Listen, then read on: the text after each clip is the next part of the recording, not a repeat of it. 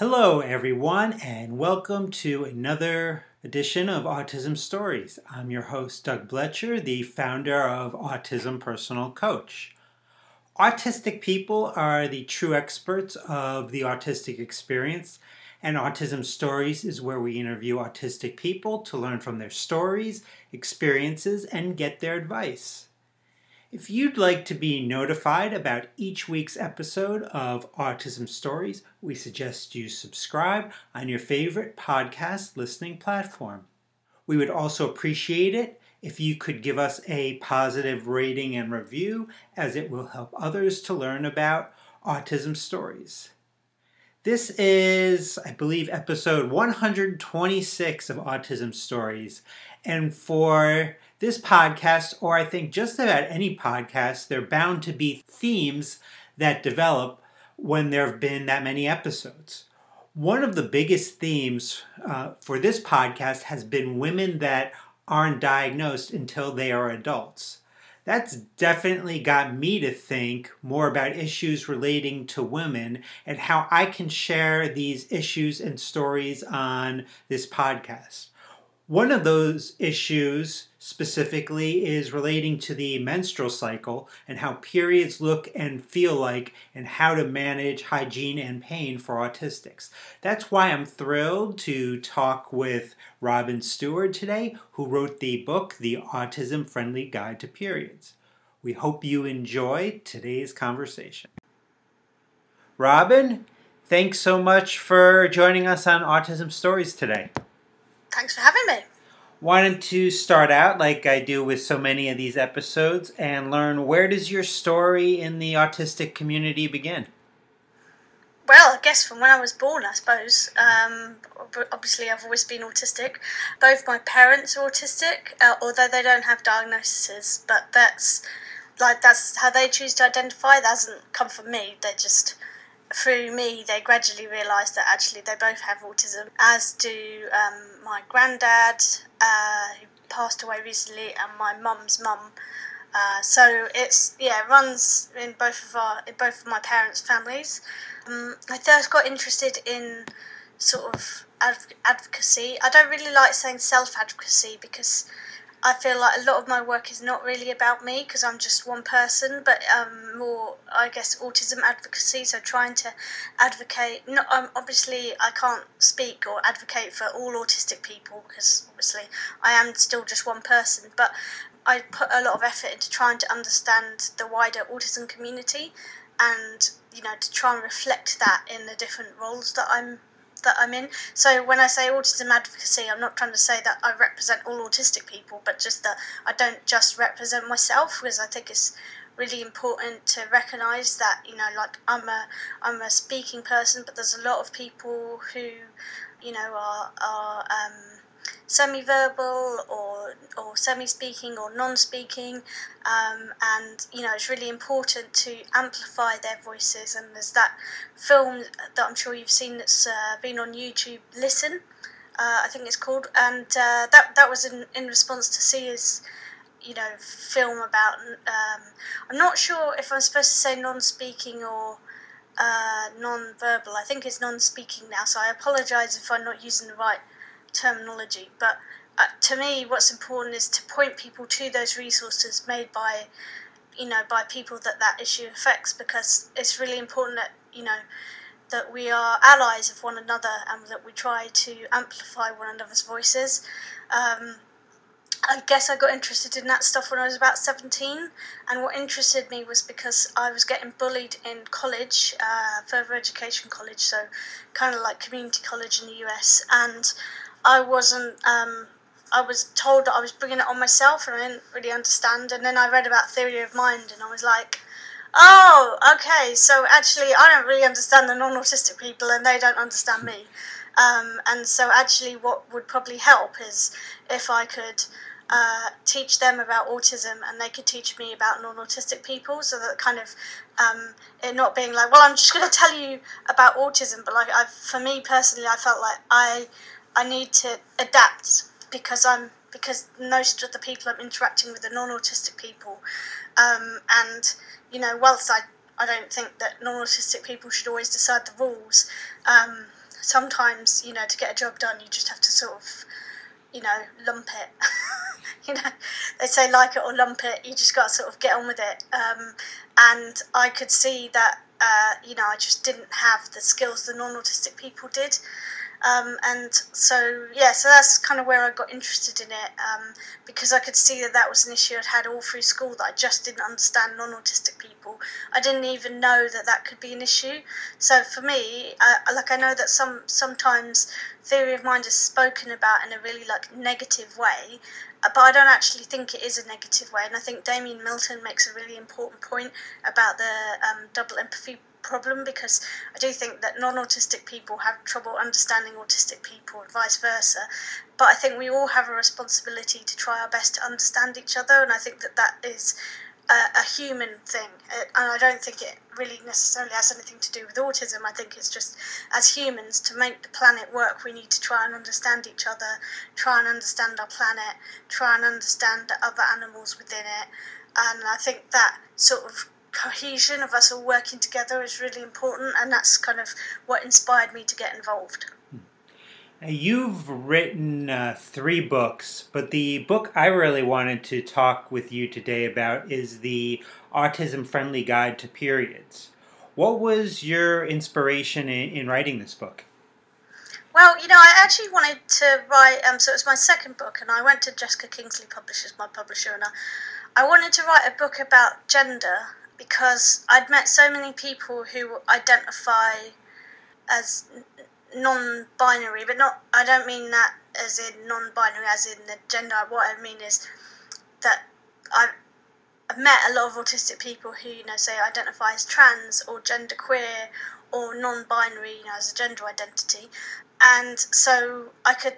I, f- I felt very strongly that often um, you know, when I was going to parent groups and giving talks and stuff, that people would get very mixed up with sexuality and gender, and they were really often really trying really hard, but they were like, they just didn't really get it. And I think that if you, you know, it's like that, um, that thing about, you know, like sometimes people ask gay people, when, when, when did you decide to be, uh, you know, when did you decide you were gay? And they were like, "Well, when did you decide you were straight?" You know, like it's like it's an inbuilt thing. You don't choose it, um, which obviously makes a parallel with autism as well, because we don't we don't choose that. You are what you are in it. So, um, so I wanted to write something that would try to help the general population to, because I, I like I'm a cis woman, and I kind of thought maybe it would help to have someone like me to write something that might help the wider world understand it um, I just thought it might be helpful. Um,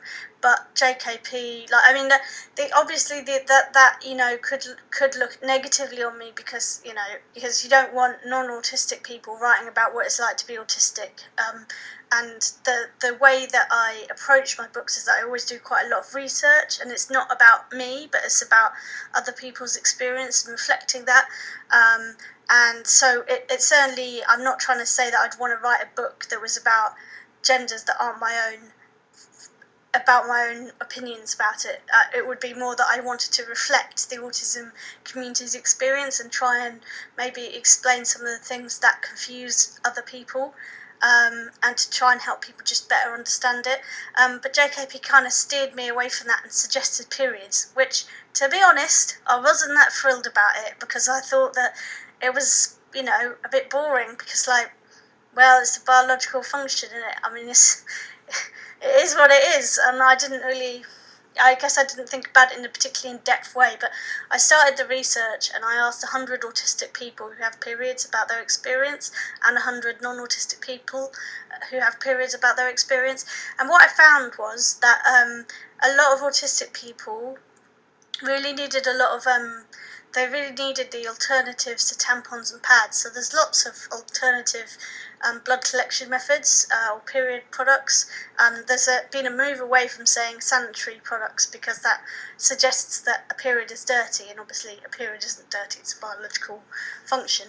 So uh, a lot of autistic people find the sensory issues with tampons and menstrual um, pads very problematic, and cloth pads, menstrual cups, and um, uh, period underwear were like real lifesavers for a lot of people. I mean, maybe they didn't literally save their life, but they helped them to manage sensory issues, which in turn helped them to be able to go on about you know their everyday life. Um, you know, just I mean, obviously they still have a period and there's lots more to it, but it made life so much easier um, being able to recognise that you had sensory issues and being able to address them. Um, and then I started to like really do a sort of literature review of the books out there, and the first thing I found was that they were all quite gendered, and obviously, if you're trans, you could you could identify as a trans man, but you could still have periods. Uh, or if you were intersex, you might not identify as male or female, um, and you could still have periods. Same with being non-binary or genderqueer, and so I felt like it would be important to have a gender-neutral book about periods so that people could see themselves within it, and also. Um, none of them had photos of what a period looked like. And I'm sure you've seen on TV, you know, the adverts with the blue liquid and, you know, that comes out for care. That is not what a period is like in real life. It is not blue. I've never had a blue period, and nobody else reported having a blue period either. Um, so I. I was like, well, this is ridiculous. Like, why, why aren't there pictures? Like, because another thing that came through the research, both for the non autistic and the autistic participants, was that sometimes they hadn't had a lot of information given to them about periods. Um, and like they didn't really know what to expect. And so sometimes they were frightened or if the period didn't look the way they were expecting it to look that was frightening and could be very overwhelming.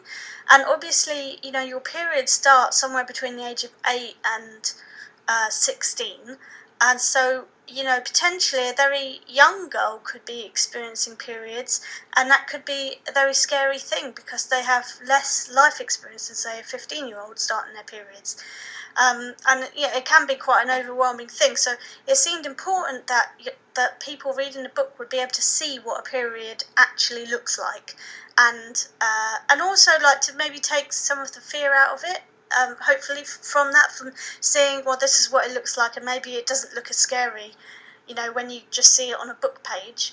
Um, and I developed a flap system so that there's all the images are on grids, and then there's a series of flaps that you can cut out and you can put them over the grid, and so you can control how much of an image, or if you see an image at all, um, you can so you're more in control.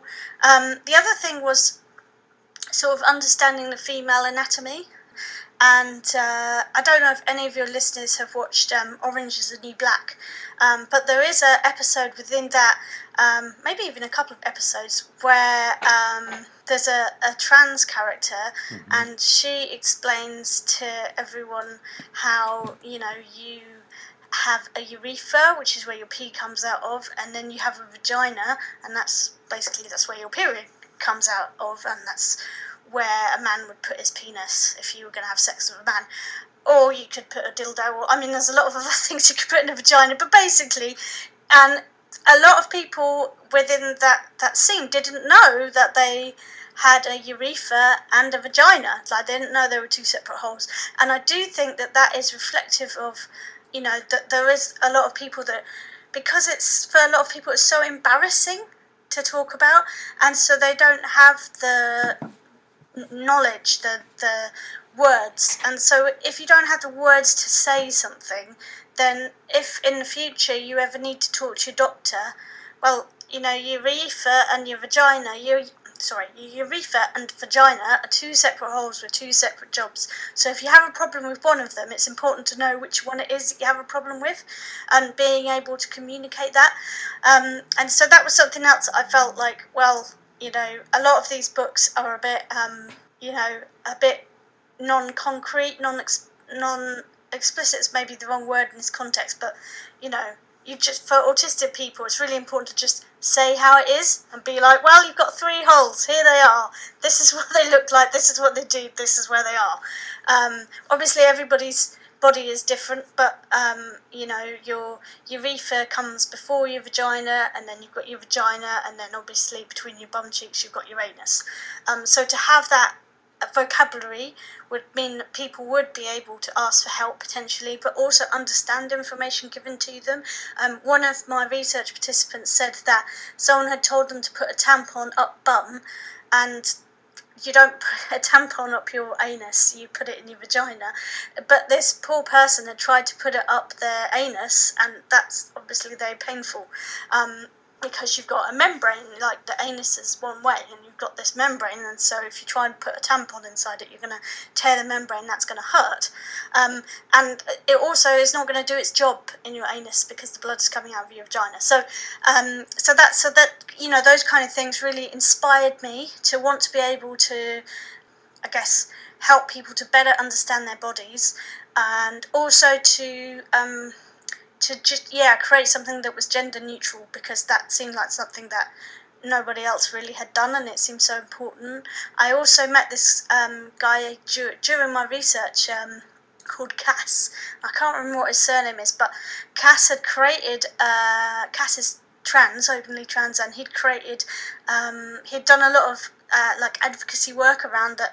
You know, as a trans man, he has periods, and so it was. Just, you know, he did a lot of advocacy work around what it's not just people that identify as girls and women who have periods. Um, and uh, also, he'd create this colouring book that was about different um, blood collection methods. And I found his work really inspiring.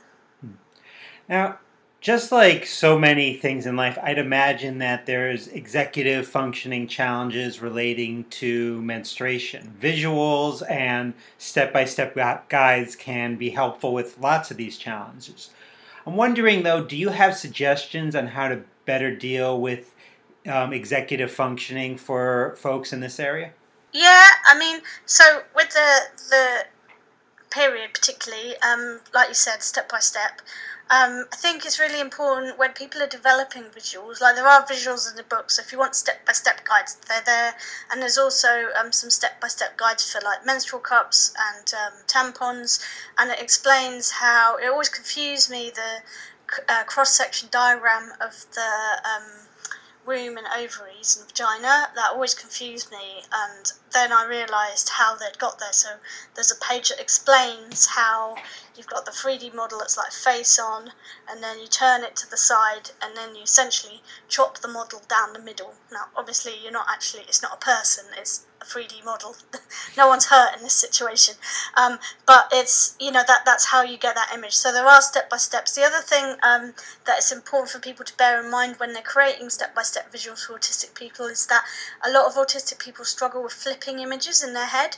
So, um, so normally when you look at a book, um, like my right hand would be the person in the book's left hand, and so um, so to try and follow along something mm. can be quite difficult, especially if the image is like front on. Now I can understand why they would draw it front on, but I felt like actually that could be really confusing for autistic people. And I just got the photographer to um, shoot over my shoulder. I mean, he wasn't actually shooting anything; he was taking photos over my shoulder as I was doing each step. I also felt like like I'm not a I'm, you know, I'm not very thin. I'm quite cuddly, and I felt like it was important that um, that the the image uh, of the person who is like changing the pad and stuff that that was more representative. Because often you know in books it's like someone who's really thin. And I don't think anyone could say I was really thin. I'm a bit cuddly, so I also felt like it's important that you can recognize yourself in it um, and uh, some so sometimes autistic people need photos of themselves. Sometimes it's okay to have a photo of someone else. Uh, sometimes it's alright to have a cartoon, like it depends on the person. Um, during the research for the book, I visited the Kent Autistic Trust and they told me about something called the literacy continuum, which is about how people understand information. And um, the, what they told me was that objects are something that everybody can understand. Now, obviously, I'm writing a book, so I can't really include objects in the book because that would make the book too expensive. Um, the next thing is photos with the person whom you're trying to help to learn something in the photo. But again, obviously, I can't do that because this book is being sold all around the world, and I'm not going to know all of those people. That would be impossible to make a personalised book for each person that was reading the book. That would be impractical. And then, so the next level was having somebody else in the photo. So, in all of those photos, you don't see my face. Um, it's not that you can't see my face, there are pictures in the book of my face, but in the step by step, it's those specifically over my shoulder so that you can put the book on the floor in the loo and you can do it. So, my right hand will be your right hand. Um, and that's, you know, that's obviously, for, for me anyway, that was important. Um, a lot of autistic people did talk about executive functioning being an issue um, obviously with the period products, but also um, if people experience PMS, premenstrual syndrome, um, sometimes it can be called PMT, premenstrual tension. Um, and also, uh, it's important to be aware that some people have PMDD, which is premenstrual dysphoric disorder, uh, which is like acute depression just before your period, so after you ovulate.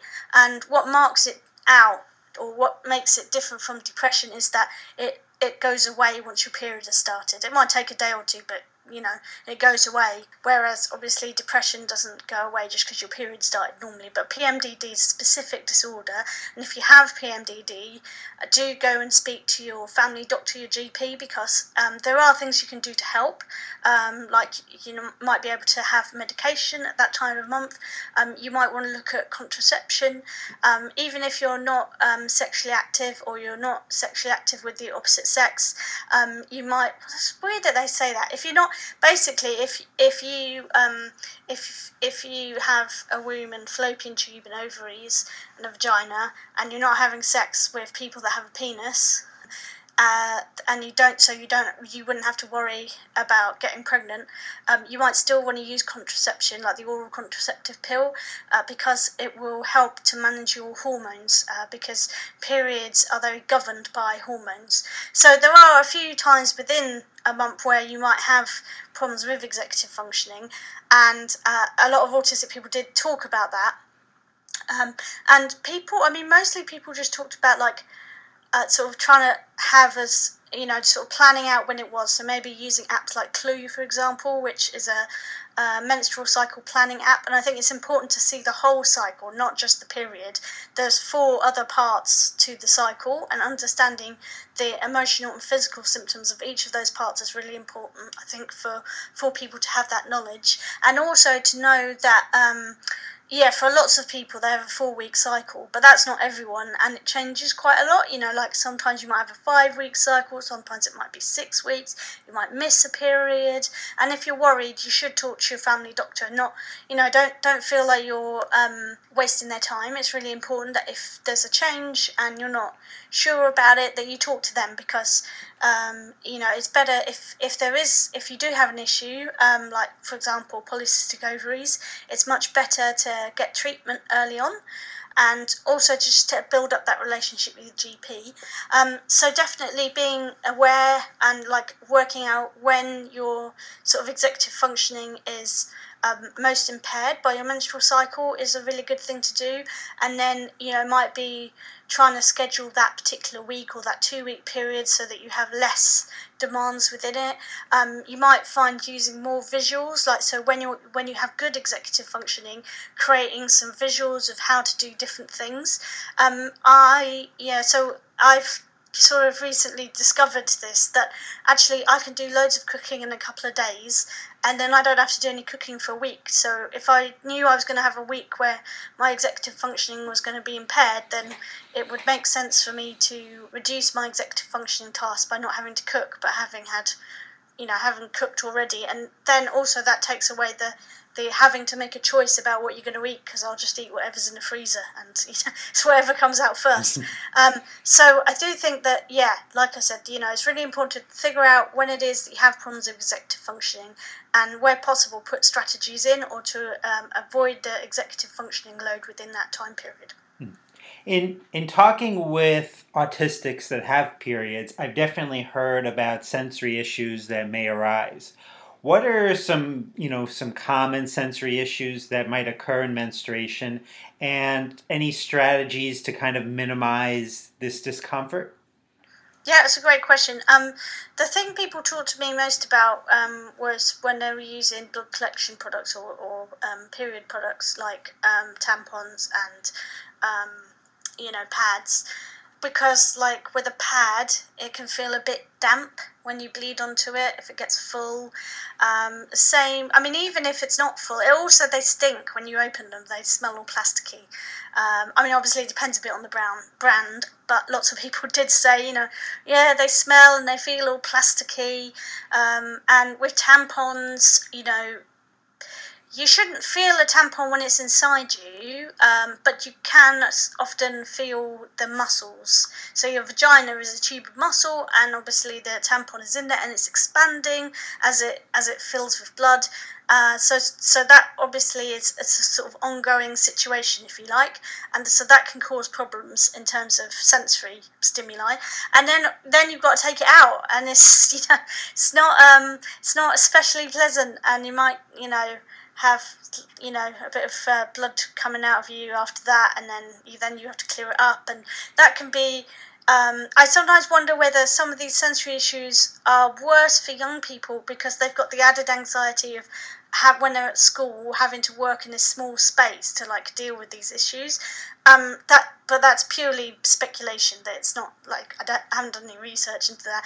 But the thing I do 100% know about is that people definitely said that blood collection methods, period products, um, did cause lots of sensory issues, and that's why period underwear, menstrual cups, and cloth pads were so important for people. Now, for our listeners that want to learn more information about the Autism Friendly Guide to Periods or to purchase uh, the book as well, how would they go about doing so? Uh, well, if you're in the UK, you can buy a signed copy from my website, which is www.robynsteward.com, which is spelled R O B Y N S T E W A R D dot com. So it's Robin like the bird, but instead of an I, it's got a Y, and Steward. Uh, so not Stuart, Steward. So it's like stew, um, and then ard. So it's like cooking a stew, and then half of an aardvark at the end. the beginning of an aardvark, ard.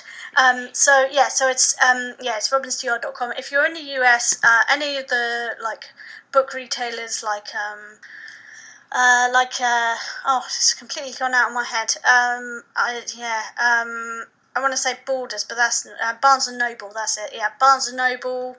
Uh, obviously Amazon. If you're in Canada, uh, book bookstores like Chapters or Amazon. Uh, if you're in Australia, the distributor is Footprint Books, and the same for New Zealand. Great. Now you have book number four coming out, I believe, and this is another book that I'm really interested in. Um, being an entrepreneur myself, um, talking about entrepreneurship. Can you tell our listeners a little bit um, about this book?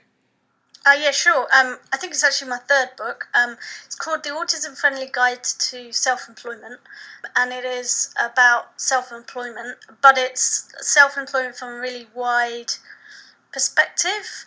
That um, there's a lot of people, obviously, autistic people who aren't in work, um, and there's a lot of people who have like a limited capacity to work um, you know, like for example, I don't mean that in any of a dis- I don't mean that in a disrespectful way. I mean that there are some people, for example, who can't work full time. They need to work part time, or they need to work in a really flexible way. Maybe they're managing other conditions as well as being on the spectrum. Um, so I don't, I don't mean that in any disrespect at all. But there's just there are autistic people for whom they need a more flexible way of working, and self employment can be that. Um, there's also people who, um, during the research, I met this um, one guy who has cerebral palsy and he uh, he's non-verbal. He uses PECS uh, to communicate, picture exchange system, and he uh, I think he's in his late twenties or early thirties, and he ha- because of his physical needs, he has twenty-four hour care, um, and rather than go to a day centre or just sit around at home, he actually runs a business doing deliveries, and now he's doing uh, making greeting cards because of COVID, um, because that means he's out in the community, and I think that there's something about for me anyway, changing the sort of expectation of a person just being a service user to someone being a service provider. Uh, so you can still be a service user, but you know, people just being part of the community. And I think that um, you know, it, a, a few years ago there was that conversation. I don't remember where it came from, and I mean, to me, it was very painful. But it, it I think it came from Autism Speaks, and it was about autistic people being burdens, and.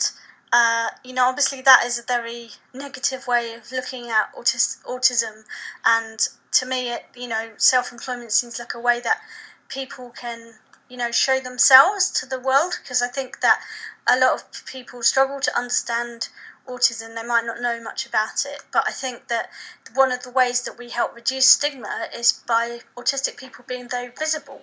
And it's not necessarily about the label because actually you know it's not like you're going to walk around with a sign on your head that says hi i'm autistic.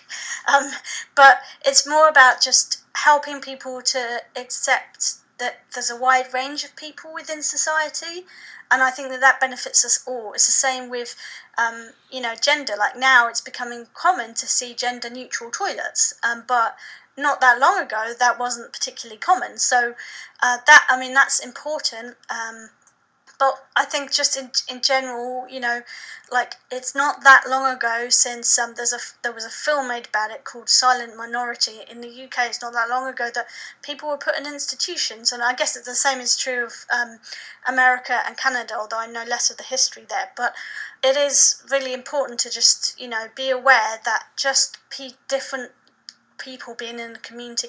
It's the same with mental health. Um, you know, just having a wide range of people because I think that helps everyone to understand each other better. I mean, I live in London, and one of the things I love about London is that um, I'm around lots of different cultures, lots of different languages, lots of different food, lots of different styles of dress, and for me, I love that because I I think that that's just a really enriching environment to be in.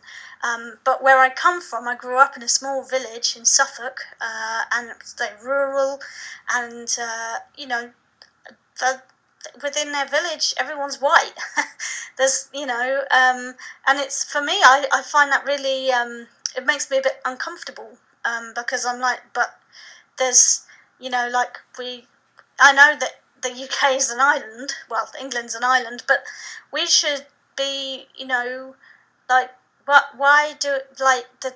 If we have a lot of borders and we don't mix with other people, then then it creates stigma and misunderstanding. And actually, as a world, we would be much better off if we just all talk to each other and work together. And so, for me, being in London, um, somewhere that's like really cosmopolitan and really, you know, just lots of different people all together, I think that that's really important to me.